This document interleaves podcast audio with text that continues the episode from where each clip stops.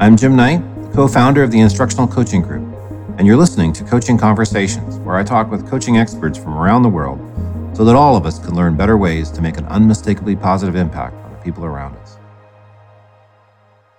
Michael Bungay Stanier is at the forefront of shaping how organizations around the world make being coach like an essential leadership competency. And his book, The Coaching Habit, is the best selling coaching book of the century, or of the millennium for that matter, with over a million copies sold, thousands of five star reviews on Amazon. 2019, he was named the number one thought leader in coaching, and he was the first Canadian Coach of the Year. He's a global coaching guru, and uh, he's a Rhodes Scholar. Michael founded Box of Crayons, this learning and development company that helps organizations transform, moving from advice driven to curiosity led organizations. And he's an awesome speaker presented twice at the Teaching Learning Coaching Conference. He's funny, practical, and he has really high levels of engagement with his audience. He's been on stages and screens around the world in front of crowds ranging from 10 to 10,000 or maybe more. His TEDx talk has been watched by hundreds of thousands of people. And you can learn more about him at mbs.works. I just want to highlight a couple of his books. In addition to The Coaching Habit, the most popular book of the millennium, He has a book called Do More Great Work, which I loved, which was really a powerful tool for helping me think deeply about what I'm doing and how I do it. Then he recently published a book called How to Begin. And um, I read every word, did every activity, and defined my next research project based on that really accessible, powerful book. His book, The Advice Trap, like The Coaching Habit, is a classic in the field of coaching. His books are accessible, fun, powerful, practical, just like he is. He's a generous person. I love talking to Michael. Let's turn to the conversation. I'm Jim Knight, and I'm really thrilled to talk to Michael Bungay Stanier. He's a phonetically spelled out his thing. I try to say that with my best uh, Australian accent. Um, I even had Vegemite this morning just to get Excellent. in the mood. So good man. Know. Um, actually, I am a huge Vegemite fan. I'm the only one in America, but I am. Uh, Michael is a global leader uh, in coaching, arguably the global leader in coaching. And uh, in 2019, he was named the number one thought leader in coaching. His book, The Coaching Habit, has sold over 700,000 copies. It's the best selling coaching book of the century. And I want to visualize what that looks like, that 700,000 copies. So, so I don't know what they call the stadium now, but when I lived in Toronto, it was the Sky Dome. It was actually yes. not the Sky Dome, it was Sky Dome. So let's imagine the stadium called Sky Dome, and every seat is filled with fans, and they're all reading a copy of your book. And then imagine 13 more Sky Domes, and you all filled with people, so all good. holding up copies of the coaching habit and you still haven't got everybody who's bought a copy of your book. That's how that's how many you've sold. It's it. That's amazing. That's a powerful a powerful visual image. Thank you. Imagine Jim. that, like it's 14 sky domes, and they've all got your book out, and they're they're probably all smiling as they read it too. It's pretty amazing.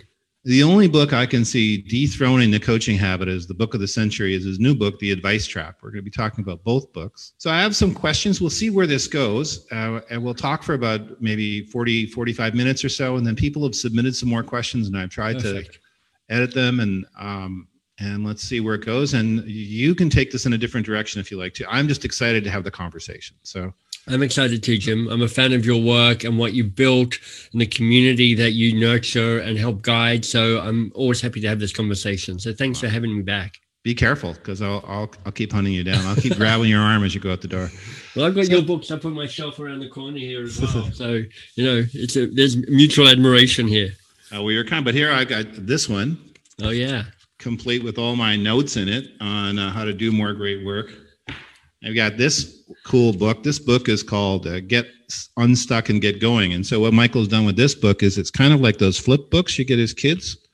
So, it's got different elements, and you can flip it to kind of solve your problem. It's got. Uh, the, uh, here's, here's, the very first edition of that, which oh, wow. we, we self published, uh-huh. as we did the other one that you've got, but kind of before self publishing was a thing. So, this involved shipping things to China, and it's got this kind of heavy, kind of nuclear bomb proof cover and CDs and other books inside books. Right. It was like it was a hell of a production. But right. it's, it's pretty hard. It's not going to be the same digitally. Yeah, exactly. and then there's this book, uh, great work, which has kind of like thoughts for every day. Tomorrow's thought, just so you can look ahead, is if you were playing the long game, and you are, whether you like it or not, what would you sacrifice now for the bigger win? That's our thought for looking ahead to tomorrow. Well, let me ask you, Jim. What, what what what's your answer to that? I mean, you're doing, you're playing a long game in the work that you do. So, well, my long game is, is is pretty simple. It's a cliche. It sounds like a cliche, but it's very, very vividly clear, which is excellent instruction every day in every class for every student everywhere. So, unless we hit that goal, we keep going, and so that means we keep looking at what does really great instruction look like and what's the best kind of coaching and leadership in the systems and so that's the goal but to get, get there um, it's a it's a continual struggle to build relationships while at the same time um, you know have time to do the work so yeah uh, I, I, seem to have this week gotten all kinds of emails from people who are writing me to say, I don't know if you got my email from last week, but I mean, like every email is starting off with that particular message. So so I, it's pretty hard to keep, and I'm not um, willing to sacrifice my family life and my marriage to get my work done. So finding, I don't right. know if balance is the right word, but that the, there has to be some kind of. That's what I'm wrestling with in terms of yeah. Sacrifice. How about you? Well, that's interesting. You know, um, so a, about a year ago, a little under a year ago, I stepped away from leading Box of Crayons and that's been a fantastic decision because the woman who stepped in to be the CEO is is so good and so much smarter than I am, and such a, a, a strong leader, and um, it really has meant that um, I've I've created some space for me to go. What what game am I even playing now? Mm-hmm. Um, you know, I used to talk about a vision of mine, and this still may be it, but I, I need to reimagine it or revisit it. That my goal was to infect a billion people with the possibility virus. Mm-hmm. So that for me was a powerful articulation because in possibility virus, I mean, it's not a great metaphor in the middle of a pandemic, but let's go with it anyway. Um, you know, the a possibility possibilities around do you see the choices you have? And do you have the courage to make the better choice? And the virus metaphor works because it's like i kind of need to get out of the way of this because if i'm the bottleneck i become a bit like your inbox you know i'm behind on answering everybody so i need to find ways to get my work out into the world and find ways for it to spread and and move by itself and um, so now, if if I take the, you know, I've been playing with well, who am I now? You know, the website I have now is mbs.works, and I quite like the dot works piece because it's like so it works as in it it's effective. Um, it works as in it's a collection of the stuff that I do, the projects I have, um, and it works uh, in that. Um, that I work. you know, it's like it's some mm-hmm. it's the sweat and the tears and the blood and, and creation in there. So it has that triple meaning that I really like.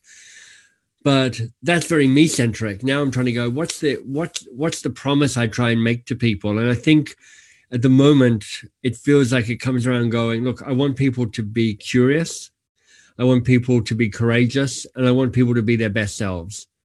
And there's an invitation to say if people can bring curiosity to to what that might be bring courage to take action on that and to step forward to a, the best version of themselves then they start dreaming about the the long game that they're playing now i would say if i had a list uh, like that that um, one word that would stand out for, for, me is the word love in the sense mm. of uh, engaging your will for the good of others right to me that's uh, that's a critical piece of what we do is to, to try to, uh, to to accomplish that in the work we do. That's what we call the partnership approach. A large part of it is that attitude of benevolence, and the partnership approach was influenced more than anybody else uh, by, by, one person more than anybody else, and that's Peter Block. And yeah, in this book, you dedicated to Peter Block. Let me just read your dedication, if it's okay. This book is dedicated to Peter Block. More than 10 years ago, he was kind enough to write a blurb for my first book, Get Unstuck and Get Going. We already looked at that. Most blurbs tend to be a little shallow and fair enough. They're meant to help sell a book with some razzle dazzle. But Peter's was different. He wrote, This is a quiet political message that coaching is available to all of us, and it's not a profession, but a way of being with each other. And that observation has become the raison d'etre for the work I do and the work we do at Box of Crayons. We want to democratize coaching. So, um, what was the impact of Peter Block, and what do you mean democratize coaching?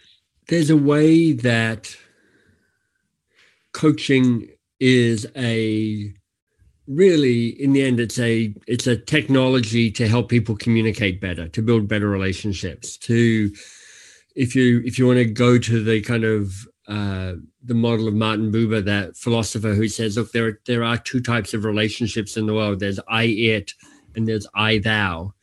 And I it is when you've kind of lost a little of the humanity. You've kind of objectified the other person. And I thou is when you're able to, you know, as I think of it, be present to the kind of fullness and messiness and complexity and brilliance of that other person. Really, you're able to love them, to use that word that you mentioned before. Um, I think coaching, where you're where you are able to show up and be open hearted with that other person, uh, allows I thou relationships. because you know the way we end up defining coaching or, or being more coach like is can you just stay curious a little bit longer? Can you rush mm-hmm. to action and advice giving a little bit more slowly? And the curiosity has a kind of open-mindedness and an open-heartedness that allows a connection.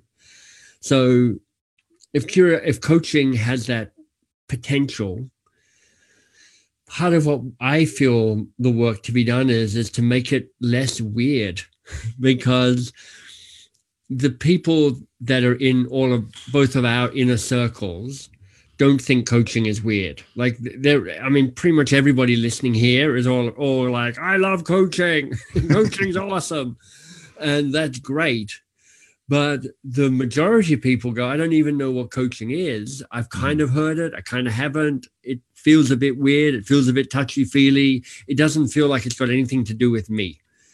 And democratizing coaching is really fancy language to say it'd be great if more people were able to stay curious a little bit longer because you'd have, I think, better relationships, mm. better conversations, better outcomes, better world, you know, that sort of stuff. My, my well, friend Andrew would call this my, my messiah complex, but you right. know what? I'm just going to embrace it. Go for it. Yeah, the, the people watching this are actually coaches of coaches of coaches. That's what I think they right. probably are. They're at the meta level for for coaching. I want to come back to what you said about the democratization a little bit when we talk about the advice trap, when we talk about different kinds of change. But I can't let you go without asking a few questions about the coaching habit. So sure. the first thing I want to ask is, um, how did the the book come to be? Can you sort of tell us the story of how it became yeah. the book that it is? So I um I had an idea for this book, which is in part just grew from the experience of teaching people to be more coach like and you know you, you try a whole bunch of stuff out and you see what works and you see what doesn't work and you start developing concepts and ways of articulating stuff that starts to land. And i'm like there's something powerful here. And as you know jim because you write books as well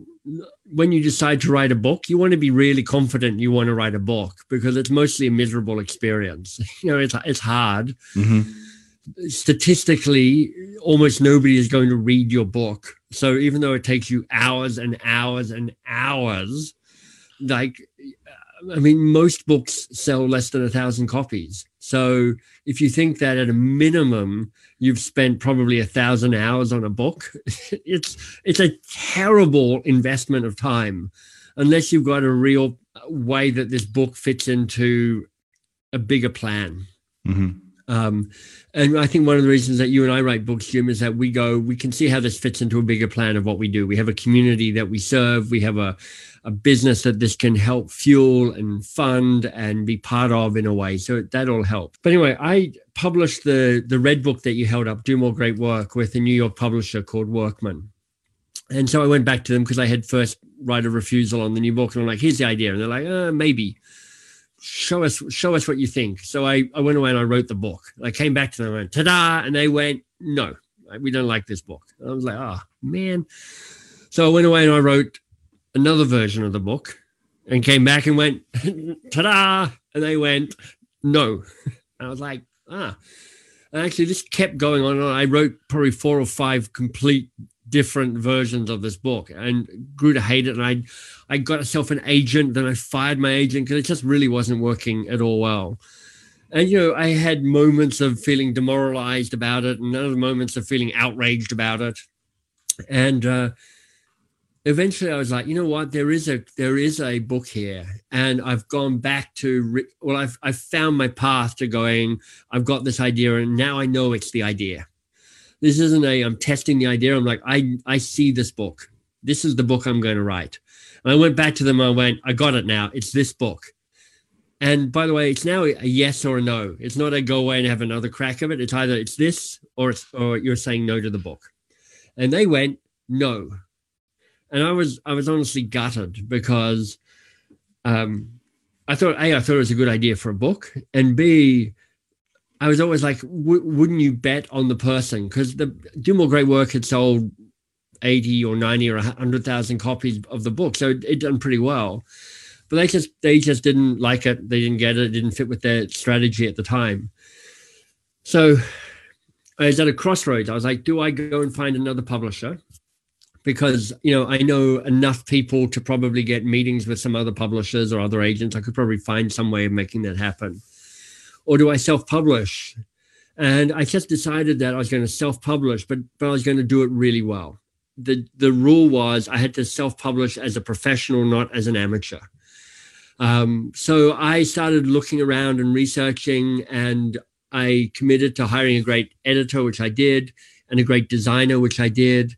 And the designer, Peter, then introduced me to a company called Page Two, who uh, is is effectively um, a hybrid publishing company uh, run by two very experienced people from the publishing industry going we let's let's invent a new publishing model because the old one is a bit broken.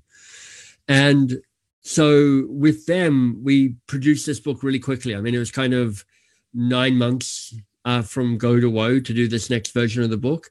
And because i'd written it six times I, was, I was pretty quick writing it the seventh time because uh, I knew what I wanted to say, and I have and I just written it a lot, and I had a great editor who made made things smoother and cleaner and clearer. Um, and so we launched it on February the 29th, 2016, because it was leap year. And I was mm-hmm. like, that's cool. And in my mind, I was like, you know what? In four years' time, I can claim that it's its first birthday. So I can kind of fake the numbers on how many I've sold and um, and it just kind of took off. And somehow, I mean, I worked very hard at marketing it, but it also got a little bit of fairy dust sprinkled over it, and it's gone on to sell seven or eight hundred thousand copies now. I know the the the people you work with because they helped us with uh, our book, the instructional right. playbook book, and they are wonderful partners and they sure love you. Um, do you send a postcard every 100,000 copies back to your publisher who turned you down or do you just let it go? I have chosen to let it go. I mean, don't get me wrong. I feel pretty damn smug about the decision to yeah, self-publish. It's like the Beatles, you know, turning down the Beatles. You know. Well, it's possibly not quite as calamitous as turning down the Beatles, but I did, I did in in the dedications and the acknowledgements. I say something along the lines of, um, uh, it doesn't really matter. But I kind of say, hey, thanks for, uh, there we go, um, to blah, blah, blah, who said no to earlier versions with proved to be astute. And I just kind of gave them a shout out going, you know, you said no, that helped me. Thank you. I don't think I need to rub their face in the fact that they made a they probably regret turning down the, the book. So I wanted to ask about the title. It's not how to win friends and coach people, and it's not the seven highly effective coaching questions. It's the coaching habit. Yeah. So what do you mean by coaching and what do you mean by habit? Yeah, both good questions. I mean, part of it is this piece around democratizing coaching. And what what I've ended up saying is I don't I'm not actually trying to turn anybody into a coach. What I want is everybody to be more coach like and to be more coach like is that that definition I've said before, which is can you stay curious a little bit longer? Can you rush to action and advice giving a little bit more slowly? And that's what we keep saying. That's the behavior change. When you when you look up, you know, what are the definitions of coaching? There's there's a lot, and they're all kind of similar, but they're all slightly different. They're often, you know, unlocking the potential of this and what and helping that, and those are all good outcome descriptors. But what I focus the definition on is a behavior that is the process. Just stay curious a little bit longer because that just feels more doable for people because when you say, I don't know what coaching is, and I go, it's this, they go, I could probably give that a go. I could probably try and stay curious a bit longer. I can probably see why that's helpful. You know, whether I'm an executive, a manager, a teacher, a principal, a superintendent, I can see how curiosity would be good for me, for my team, for my classroom, whatever it might be. But the success for me is people doing things differently. I'm trying to change behavior and that's why it was called the coaching habit which is part of my belief is coaching is most effective not when it's an occasional slightly formalized event. You know hey jim it's it's the 7th it's time for our monthly coaching session. Come into my office because we're going to coach each other or come meet me on zoom because it's i'm going to coach you now. You know, there's a way that executive coaching sets that model, which is we have occasional formalized regular meetings and you get coached and then you go back to your regular life. But for me, the three principles of successful coaching are be lazy, be curious, be often, which are kind of, you know, a little provocative. Um, being curious, people will understand right away. You know, in the language of the new book, it's like learn how to tame your advice monster. Being often is, uh, well, actually, being lazy is the most obviously provocative of that because everybody listening here, nobody goes, Oh, I'm a lazy person. But the message is stop solving other people's problems for them. Allow them to step in and own their own problems and solve their own problems, not just for them, not just so they get to grow and learn and step up in accountability and feel empowered, but for you, so you're not working so hard. Right. you're, you're doing one job, not eight jobs. You know, be lazy like that. But the, the most quietly radical of those three principles is be often, which is to say, if being more coach like is can you stay curious a little bit longer? It means any interaction can be a bit more coach like, you know, a, a formal one to one, a passing encounter in a classroom, a chat over Zoom, a chat over Slack, um, a podcast interview. I mean, it was interesting. You know, you went, oh, here's an interesting thing from the book. And I'm like, oh, tell me about your long game. And suddenly we're into an interesting conversation.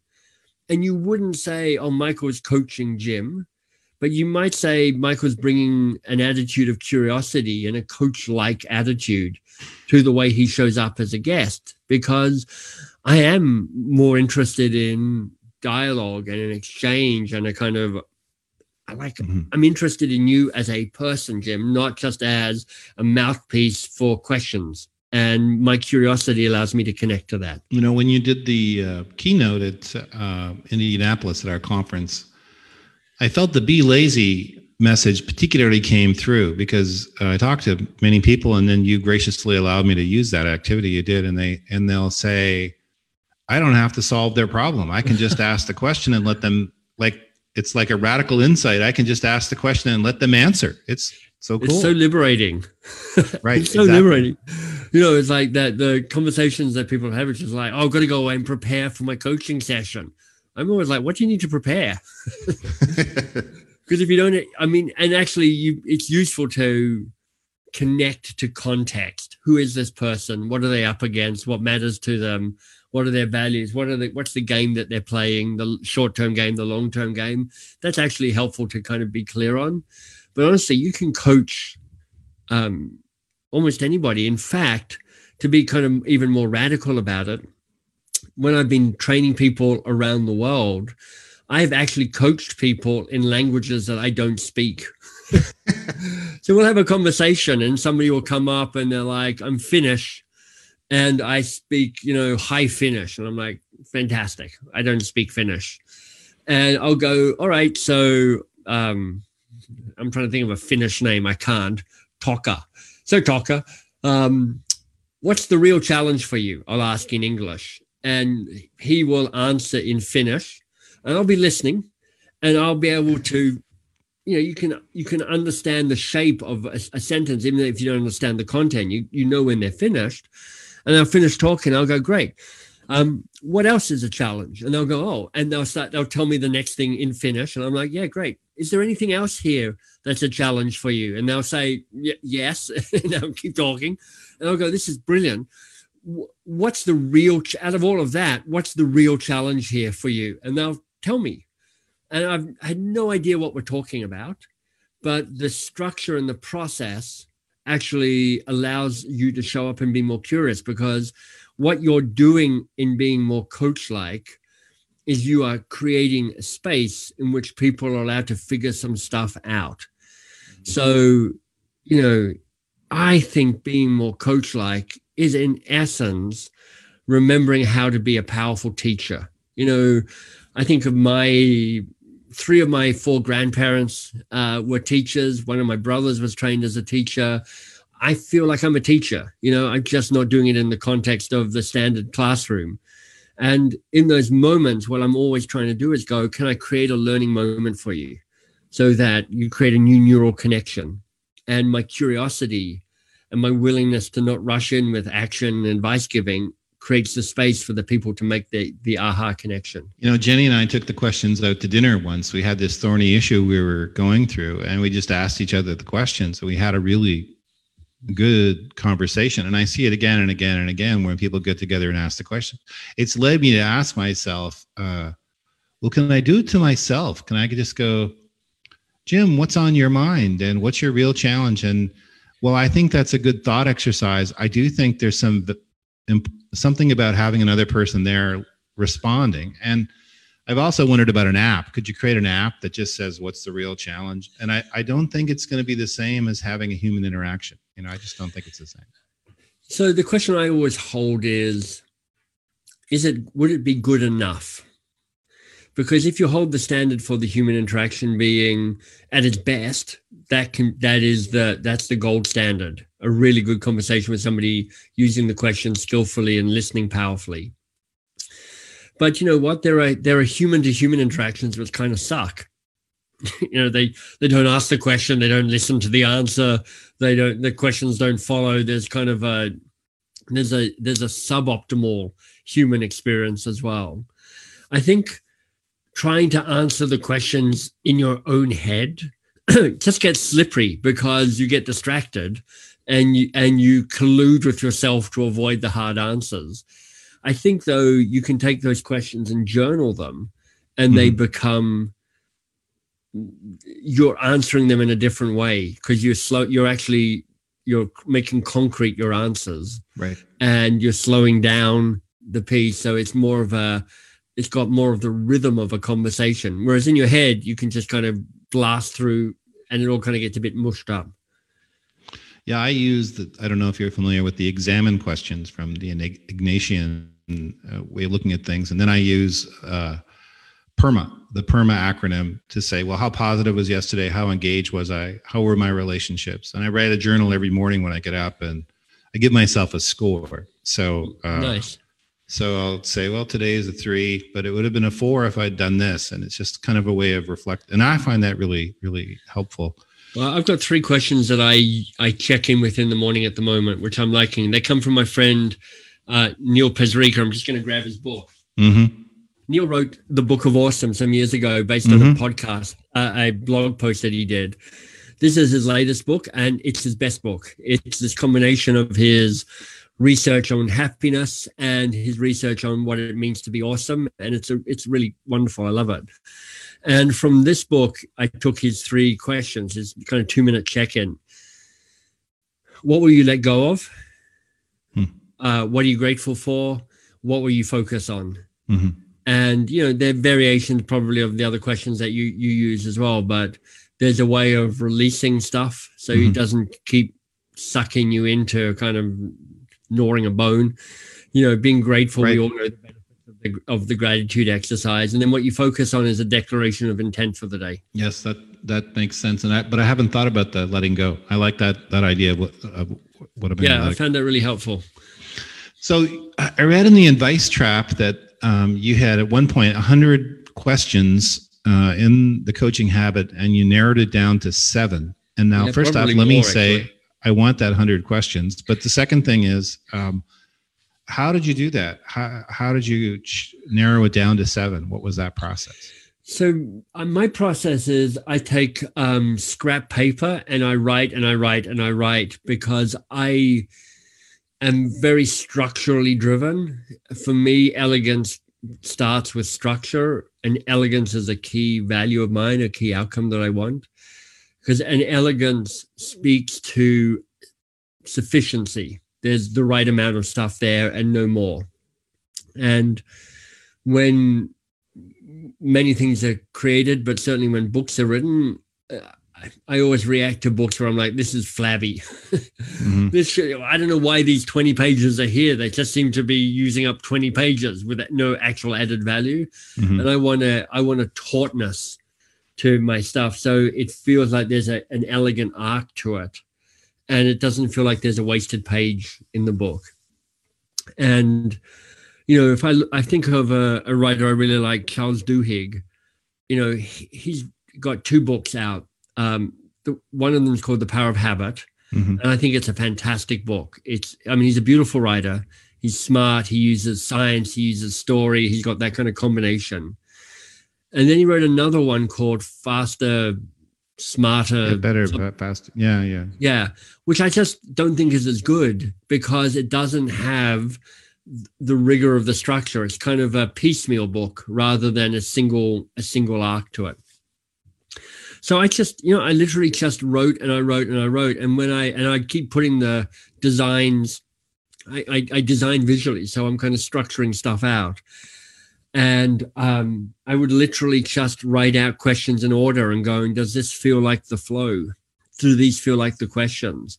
And you know, I went from actually more than 100 but the idea for the book was like 150 questions each with two pages per question and i kind of wrote it out and i went this is just a terrible book i mean it's unreadable it's boring it's tedious you've got the paradox of choice which is mm-hmm. whilst mm-hmm. We all feel like we want more at a certain point we're pouring water into a full glass it just doesn't work so that discipline to go and this was a mantra as I wrote both of these books. What's the shortest book I can write that would be most useful? Just meant that I had to keep cutting it. And I tried, I know I experimented with nine and eight and seven and five and three. And in the end, seven, in part because of seven habits of, you know, highly successful people. It's got a, it's got a, it's got a power to it as a number. Telephone numbers, seven deadly sins, yeah. seven fruits of the spirit. Exactly um, seven Beatles. You know, there's a maybe I don't have that right, but at any rate, um, the Fab Seven. I think is what exactly. So let's. We should probably turn to the. Uh, uh, they were habit. originally. They were originally the Fab Seven, and it wasn't working out From. They fired a few people and went down to four, and it kind of right. it, they took off for them after that. That's right. Um. So the advice trap: be humble, stay curious, change the way you lead forever. Um. I'm going to ask a question I have an answer answer to, but um, why is advice such a bad thing? Don't people want our advice? Hmm. They do, and advice isn't a bad thing. Advice is useful. I mean, this whole conversation is a smattering of advice. Like I'm, mm-hmm. I'm telling you stuff. I'm trying to teach people stuff. So advice isn't a bad thing. This is not a book that is against advice.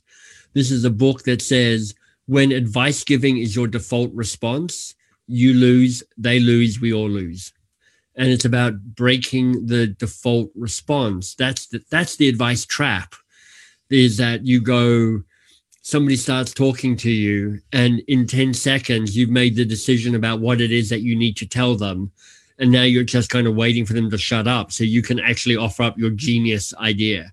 Mm-hmm. That's the trap. And that's what we're looking to, to try and shift you know, it comes back to that definition. Can you slow down the rush to advice giving and action?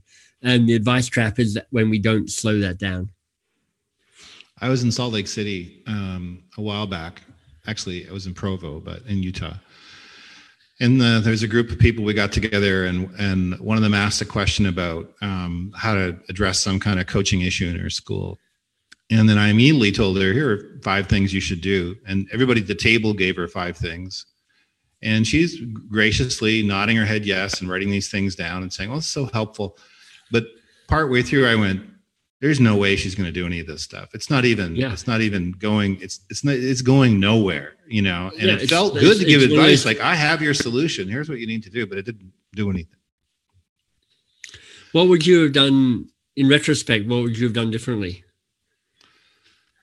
Well, I think uh, she, she would have got more out of the session if she had come to some awareness on her own instead of us all pumping her full of ideas. Yep. Which gets to this question I wanted to ask, which is uh, I put it this way I have this friend, and when he's reading your book, he's thinking, he was thinking, I know people don't want other people's advice, but my advice is golden. I mean, I really do know what people need, and I need to give them the advice. Exactly. So, what do you have as advice for my friend? um, well, your advice might be golden. You know what? I think I know your friend. I think he's also called Jim. You know, kind of weird coincidence. Right. Um, if you go back to the woman who you were meeting in Provo, right. I'll tell you the two things that I might have done and handled it differently. Because I have two assumptions. One is whatever she's just told you is the problem that she's up against. That's not the real problem. It's just her first guess. It's mm-hmm. probably close to it, but it's probably not the real problem. Mm-hmm. So the first thing I would have said to myself was, let's figure out what the real challenge is here. Because quite frankly, if the thing that I help her with is figuring out what the real challenge is, that's the much bigger contribution than coming up with a fast wrong answer for her. Mm-hmm. So I'd have gone, oh, that sounds interesting. So what what say more about that? What's the real challenge here for you? That's you know mm-hmm. my focus question, which I love so much. Right. And it would have if I had to put money on it, I'd say I bet you that problem shifts a little bit it becomes a little more nuanced. It probably becomes a little more personal. And then the second principle I have is they've already got some answers. So there's no point in me giving answers till I figure out what they already know. Mm-hmm. Um, so I'd go, okay, so if that's the real challenge, my bet is you've got some some ideas right away. So what's the first idea you've already got? And then I would listen and I'd go, that's great. I love that. That's a real possibility. And then I'd go, and what else could you do? Because you, you got more than one idea, I'm sure. So what else could you do? And she should come up with something. And I go, I love it. What else could you do? And I'm like, this is fantastic. Is there anything else you could do? Look, you're on a roll here. What else could you do as a solution here? And she would have come up with like five or six. And I'm like, these are great. Does, does this feel like it gets you the answers that you want, or do you want to hear from other options from from me and from other people? And you know, at least half the time she's like, I got what I need. I didn't need your answers in the first place. What I needed was clarity on the challenge and a sense of ownership of the solution. And you've given that to me by my your questions, not by your answers. You're letting control the conversation too. You're saying, I, I'm not I'm not responsible for her solving this problem. I am a facilitator of a, a, a maybe a way of thinking, but uh, but it's up to her to process it. Yeah, the way I think about it is going, look, I, and particularly with people who are your direct reports, mm-hmm. um, where you have some sort of accountability and responsibility, I want people to know that I have their back. Mm-hmm. Like I'm not going to leave them hanging. I'm not, I'm not going to withhold information because I'm just, you know, curious. That's just mm-hmm. awful. But I want I I want to do everything I can for them to be empowered and feel an increase in autonomy and confidence and competence and self sufficiency and excitement.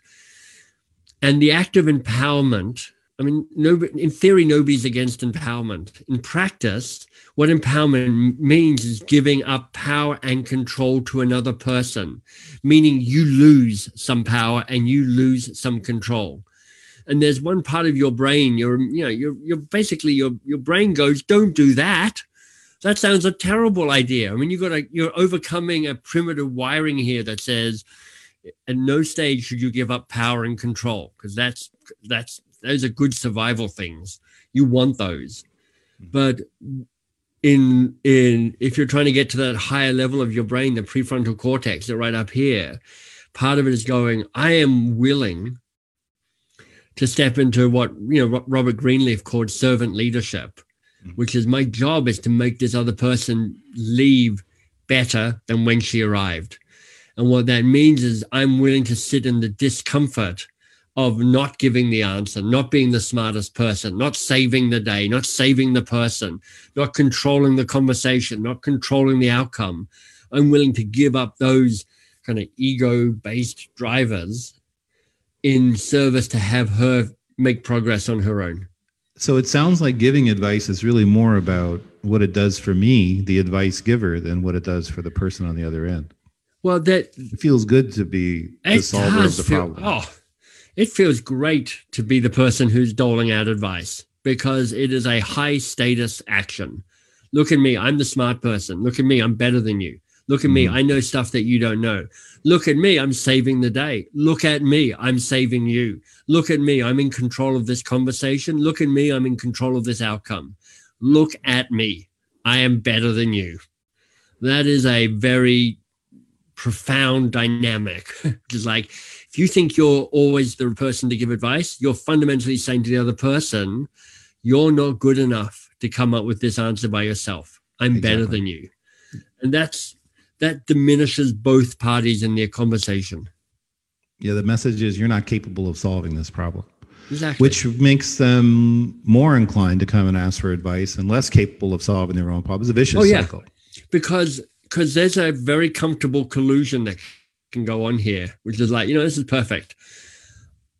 You know, if you want to kind of get kind of over, I'm being probably a tad melodramatic here, but not too much, which is there's a very comfortable process where relationships in organizations, for profit and educational and otherwise, are infantilized because there's this whole go to the person who's your boss and get the answer from them parent child relationship weirdness and and our organizational structures love that because mm-hmm. it sets up hierarchy and it sets up certainty and it sets up control because our organizations hunger for those things as well so this idea of changing the way you behave is a little bit of a ra- radical act i mean there's a quote from uh, Nabokov, which I came across the other day and I love, which is curiosity is insubordination in its purest form.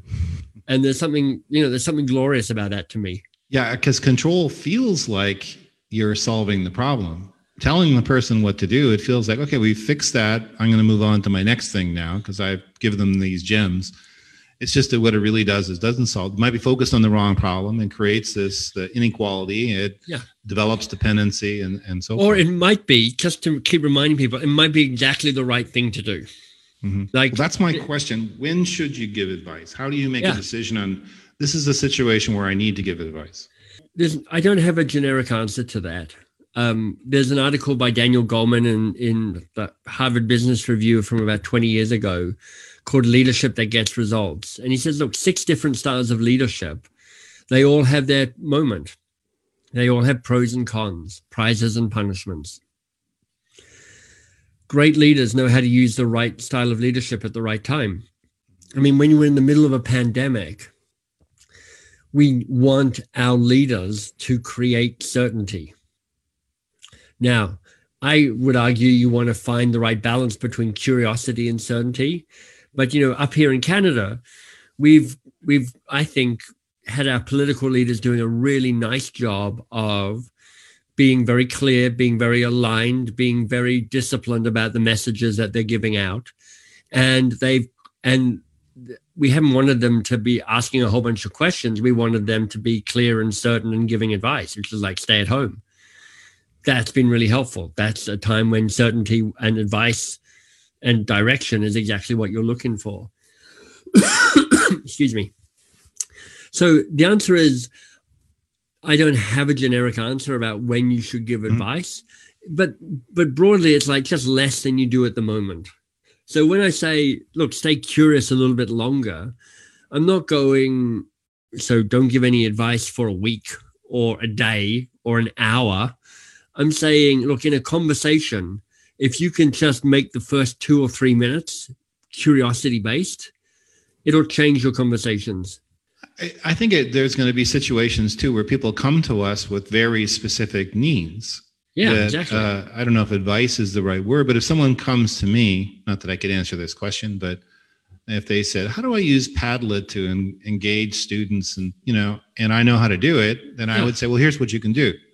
As uh, my friend Christian, excuse me, I'm getting the, the cold. Um, my friend Christian Van Nieuwerburgh says, you know, if somebody shows up to you when you're standing beside the road and says, "How do I get downtown?" You do say, you don't say, you know, in other situations when you've been like this, how have you figured out how to get downtown? You get well, okay. I have a story. I have a story to tell you around that because one of the influences in my work is Ed Schein. mm-hmm. and um, he has a wonderful book of, called Humble Inquiry, mm-hmm. which is talking about the power of this. You know, why you want to stay curious longer.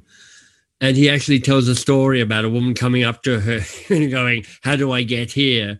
And he gives her the direct answer, and actually it wasn't it, she wasn't act, anyway it, somehow the story plays out going actually advice wasn't the thing that helped. A question would have actually gone it's like what are you trying to get there? She's like i'm looking for a supermarket. And it's like oh, i said right. any supermarket? Because there's one right here and it could have been different. So mm-hmm. even in those explicit moments a question or two can just make sure that you both understand what the real challenge is and the thing that's useful. And within 30 seconds you can be going right got it here's what you need to do. Mm-hmm. But that 30 second moment can make all the difference between you wasting everybody's time and you being a really helpful ally. That's a great point. There's a few questions, uh, quite a few questions that were sent in on Facebook. So I'm just going to pick a couple. One of them is um, sometimes someone will ask for advice, but what they really want is affirmation. How would you recommend responding if we suspect they're seeking affirmation instead of honest advice? Um, I'm not totally sure what that means. So, what, what they mean by affirmation, which is like, are you just looking to confirm the idea that they've already got? Um, but part of my principle around being lazy is just anytime I've got a dilemma in my head, I just ask them. Mm-hmm. I go, so let me let me check in with you because I don't want to get this wrong. Do you want me? To, what sort of advice do you want here? Do you want me to tell you that your idea is a really good one, or do you want me to come up with ideas of my own? What would be most helpful for you here? So just get them to do the work, co create a solution to that. Because if you're trying to be tricksy behind the scenes, kind of Wizard of Oz style, going, I think they want this. So how do I do that in a way that they won't even know that I'm doing it? It's exhausting and it almost never works. Just ask them. Yep. And I think, and what you're saying is that's a generic uh, approach for um, any situation where you're not sure what they want. Just say, so what what would be most helpful here? Something like that. Fantastic, yeah. And it, it's worth putting your hypothesis on the table. You know, it depends on the relationship, it depends on the person and the moment, but it could be going, you know what? There are times when you come to me in the past and you've gone, what ideas do you have? Can you give me some advice? And I've I'm never quite sure whether my advice is helpful or whether you're actually looking for something slightly different. So I'm curious. What you know, I'm curious. dot dot dot. Another question is how do you know when to just listen and not speak? You know, it's practice. It's practice. You get better at you get better at sensing what's useful through practice. What I'd suggest is try listening without speaking. and then when finally somebody goes, What the hell are you doing? right. Speak to me, then go, Oh, okay, I'll try this out. So try it's like experiment. Try it out. Here's what's wonderful about this if it all goes horribly wrong, it doesn't actually go that horribly wrong. I mean, what normally if you if you've asked a coaching question and it doesn't work, mostly people kind of go, uh, "What? I don't get what you're asking me," mm-hmm. and you're like, "Oh yeah, terrible question. Let me ask you a different one." Um, if they're listening, if you're listening and you're listening, and they're like, "You know, Michael, I appreciate how intently you're listening, but I could really do with the guidance here you're like oh, mm-hmm. oh okay let me let me give you some guidance yeah part of that seeking advice on the part of the coachee for lack of better terms uh, i think it's just it's a ritual or a structure that people want and yeah. so they're they're they think well i should be asking for advice here even though they don't really want it if you i've got a i've got a script that, that I can share with people, which is when somebody comes to me and goes, Hey, Michael, how do I? Mm-hmm. You know, as soon as I say, How do I? it gets my advice monster going. You know, in the book, we talk about these three advice monsters tell it, save it, and control it. We've kind of hinted at them in the previous conversation. And there's nothing like a, Hey, Michael, how do I question to get my advice monster coming up going, Oh, this is awesome. They've literally asked you for advice. You kind of have to give it to them. So here's my script, and people can use this word for word. I go, Hey, Jim, that's a great question. And you know what? I've got some ideas, which I will definitely share with you. But before I give you my ideas, I bet you've got some initial thoughts on how to tackle this. So I'm just curious, what's your first idea on how you tackle this? Mm-hmm. And then, kind of like we have done before, I'd nod my head and I'd look interested. And I go, "That's great. What else could you do?" Right. Yeah. Cool. What else could you do? These, these are great, Jim. I'm really liking these. What else could you do? Fantastic, Jim. These are brilliant. I've got one additional thought that might be helpful. Let me let me tell you what that is. So I've got a script which is a principle. I'm going to help them. I don't want them to leave feeling that I'm not got their back. Secondly, they they probably have some of the answers. May not have the best answer, may not have all the answers, but I have some of them. Thirdly, I'll wait, I'll get what's already in their head, and then I'll add my value if if that's the useful thing to do. It's a great strategy if you have no idea what to tell them too, you know. Oh yeah. So, so what do you yeah. think you should do? Oh, what a good idea. That's better than what I would have said. Let's go with yeah. that. And and my laziness is like I go, wow, that's really good. You know, I don't have any immediate ideas. Um, but I'd be curious to know what ideas you've already got because you've been thinking about this longer than I have. So what's your first idea? I just don't even bother pretending. It's too tiring. Mm-hmm. I, my memory's not good enough. I can't remember what I'm pretending to be. So I just have to be kind of straight up about it. You're making me think it's kind of really what we're talking about is really about authenticity, almost in the way Sartre talked about it, that that we're acting a role versus really just being ourselves in the moment. Let's ask a question. And if I'm not sure what's happening, just say, I'm not sure what's happening. What do you think about this? And there's it's a sort of a transparent or transparency, authenticity, and so, so I prefer I prefer the language transparency over authenticity mm-hmm. because everything I'm talking about here is a learned response. Mm-hmm. If I'm being authentic, I'm often just slumped on a sofa in my underpants eating cheesies. Mm-hmm. it's like not a good look. It's not that helpful. Um, but what I'm tr- what I'm what I'm working from is principles around treat them like an adult, co-create, empower, and um, share what's going on inside me, and and and be willing to be humble mm-hmm. and to not know and you you can frame some of that stuff as authenticity. That's certainly language that gets used, and I understand why. But I, I get a little entangled around this because I'm like, I don't know what authentic means. It's mm-hmm. it's it's what the hell's authentic? Where there's kind of weird blend of genetic right. and cultural, you know, what's well, learned, think, what's not learned. I think authenticity, the, the being authentic, this has actually been a thing I've, I've wrestled with quite a bit. I think it can be an excuse for not becoming a better version of yourself. Like I think you have your beliefs and you have your actions. And if your belief is other people's opinions should matter, yeah. But you interrupt, like I just did probably, and you you're you're like you don't live out your belief. I would want to be a truer version of myself as one who lives out their beliefs. But authenticity is kind of like, well, I'm sorry, I'm just a grumpy person, and that's just my right. authentic self. You know? Exactly. Like I'm I'm I'm constantly trying to author a better version of myself I'm mm-hmm. trying to learn how to be better. So it's not entirely sure what authentic is. At mm-hmm. the same time, there's a degree to which part of the, the self work that I've done is I've got clear on what my strengths are.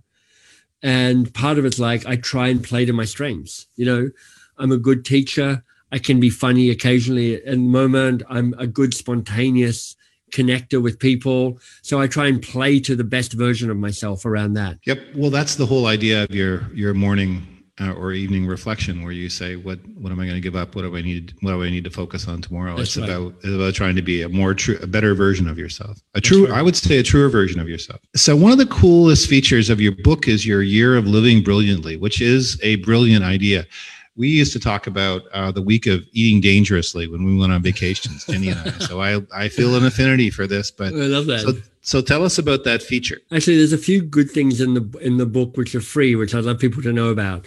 One is the year of living brilliantly. So if you go to mbs.works, you'll see the invitation for this. It is a year long, 52 weeks, 52 great teachers, including one Mr. Jim Knight um, each person has is shot a video two to six minutes long, and they're teaching something. They're teaching something that's the best of them to teach, and it's a really diverse, interesting, provocative mix of people. It's amazing and, people. Yeah, it really is it really amazing. Is. it's, it's a, just the leaders in in their fields. It's it's astonishing yeah it's it's i'm really proud of that kind of the that list of people i've i've curated. Also that it's like more than 50% of women. There's like 25 30% of people of color. So there's a diversity of thought and experience in that that group as well. The other thing that people might like is at theadvicetrap.com so the website of the book there's actually a questionnaire you can take to discover which your advice monster is. Is it tell it? Is it save it? Is it control it? So if you're that sort of person going, which one, you probably got an instinct, but if you'd like to discover for sure, you can find that at theadvicetrap.com. It occurs to me I didn't ask you my favorite question, which is what's something most people don't know about you? That's a good question. You know, without revealing the stuff that I, you know, hold in deep shame about myself, which I don't really want to reveal, which is like there's a reason people don't know this about me because nobody wants to know this about me. um, I, you know, there's the, so one thing that I'll just pick one thing, which is so I have a, a tattoo on my arm. Oh wow! You can see like that. So I'm I'm I'm squeezing my muscles to try and make them look bigger than they actually right, are. Right. Um, but it's if if it's actually vertical. It's a gum tree, a eucalyptus tree. Okay. And for me, I, you know, I'm Australian by birth, and uh, you know Proust and whatever the name of his book is, Time Forgot, talks about the Madeleine, and the Madeleine is this little cookie that takes him back and helps him be visit times past. For me, eucalyptus uh, of that. So, you know, in my office, I've got a kind of a vase oh, yeah. of uh, eucalyptus. This is an awesome ceramic gum boot, rubber boot that I got from Prague but I've got uh, eucalyptus leaves as a way of kind of connecting back to somewhere that's important for me. I don't know if many people know that about me. I don't think many people know I have a ceramic boot from Prague. I didn't know that. I didn't know about eucalyptus. And it's, uh, well, Australia is a wonderful, I have a, this is the first year I haven't gone there in about eight years and I'm, I'm really missing the chance to go. I have great friends. Yeah, Same too. with, I, I, do, I will get to Canada, but I really miss uh, living in Canada. But um, I love where I am too. So it's it's great to have. I can still go visit. Excellent. I wanted to ask about TLC. So mm-hmm. we're we're very hopeful that we'll be able to have our conference, the Teaching Learning Coaching Conference in San Antonio this year, in October. Um, if we can't meet face to face, and San Antonio is just going to be a great setting if we can do it. But if we perfect. can't meet face to face, we're going to have the conference virtually. So could you tell us about what you're thinking about talking about at the conference? We realize who knows what'll happen between now and then? It could change. Yeah. You, you know, I'm I'm still playing around with it, Jim. I um there might be I'm going one or two ways. One might be a kind of deeper dive into the advice monsters and kind of going, what are your advice monsters and how do they show up and what does that look like? Um, there's also a deeper dive into um, a model I teach in the new book called um, Easy Change versus Hard mm-hmm. Change, and a kind of deeper dive into actually almost everybody gets in theory the idea of can I stay curious a little bit longer? In practice, it's harder than you'd think. And that's because for many of us, that shift to being more curiosity based for those ego reasons you were talking about, you know, being the smartest person, being in control, being the savior, um, are hard to give up. So um, my guess is I'll probably do some kind of uh, process around that. All of my sessions are very interactive, a bit provocative, and I'm pushing behavior change. So you'll be working in small groups to deepen the learning. I want people to leave different people at the end of my sessions. The thing in education is, as a coach, um, I can justify giving advice because I'm doing this because of the kids in the classroom. Right. And there is a point where that has to happen. If you have someone say something that's hateful or destructive in some way, sometimes it has to be called out. For sure. but we can also, I've heard a lot of people say, I'm only thinking about what's best for kids as their justification for their idea. And it's kind of like, oh, well, what you don't think we're thinking that? So it, it it's even more complicated. So that that uh, emphasis on change is really, I think it's really going to be helpful. Um, Fantastic. Thank you so much, Michael. It's always a pleasure. The hour just for me just flew, and it, it just took me back to Toronto when we were sitting in that little coffee shop. Thank you so much. Around the corner. I'm excited for them to reopen because they make a great croissant as well. Oh, there you go. I hope we get to talk again soon because that's such a such a pleasure. And I Jim, hope we see you in the in the uh, San Antonio. One way or the other, we'll see each other in October, if not before. All right. All right. Thanks, everybody. It's nice to Bye-bye. see you all.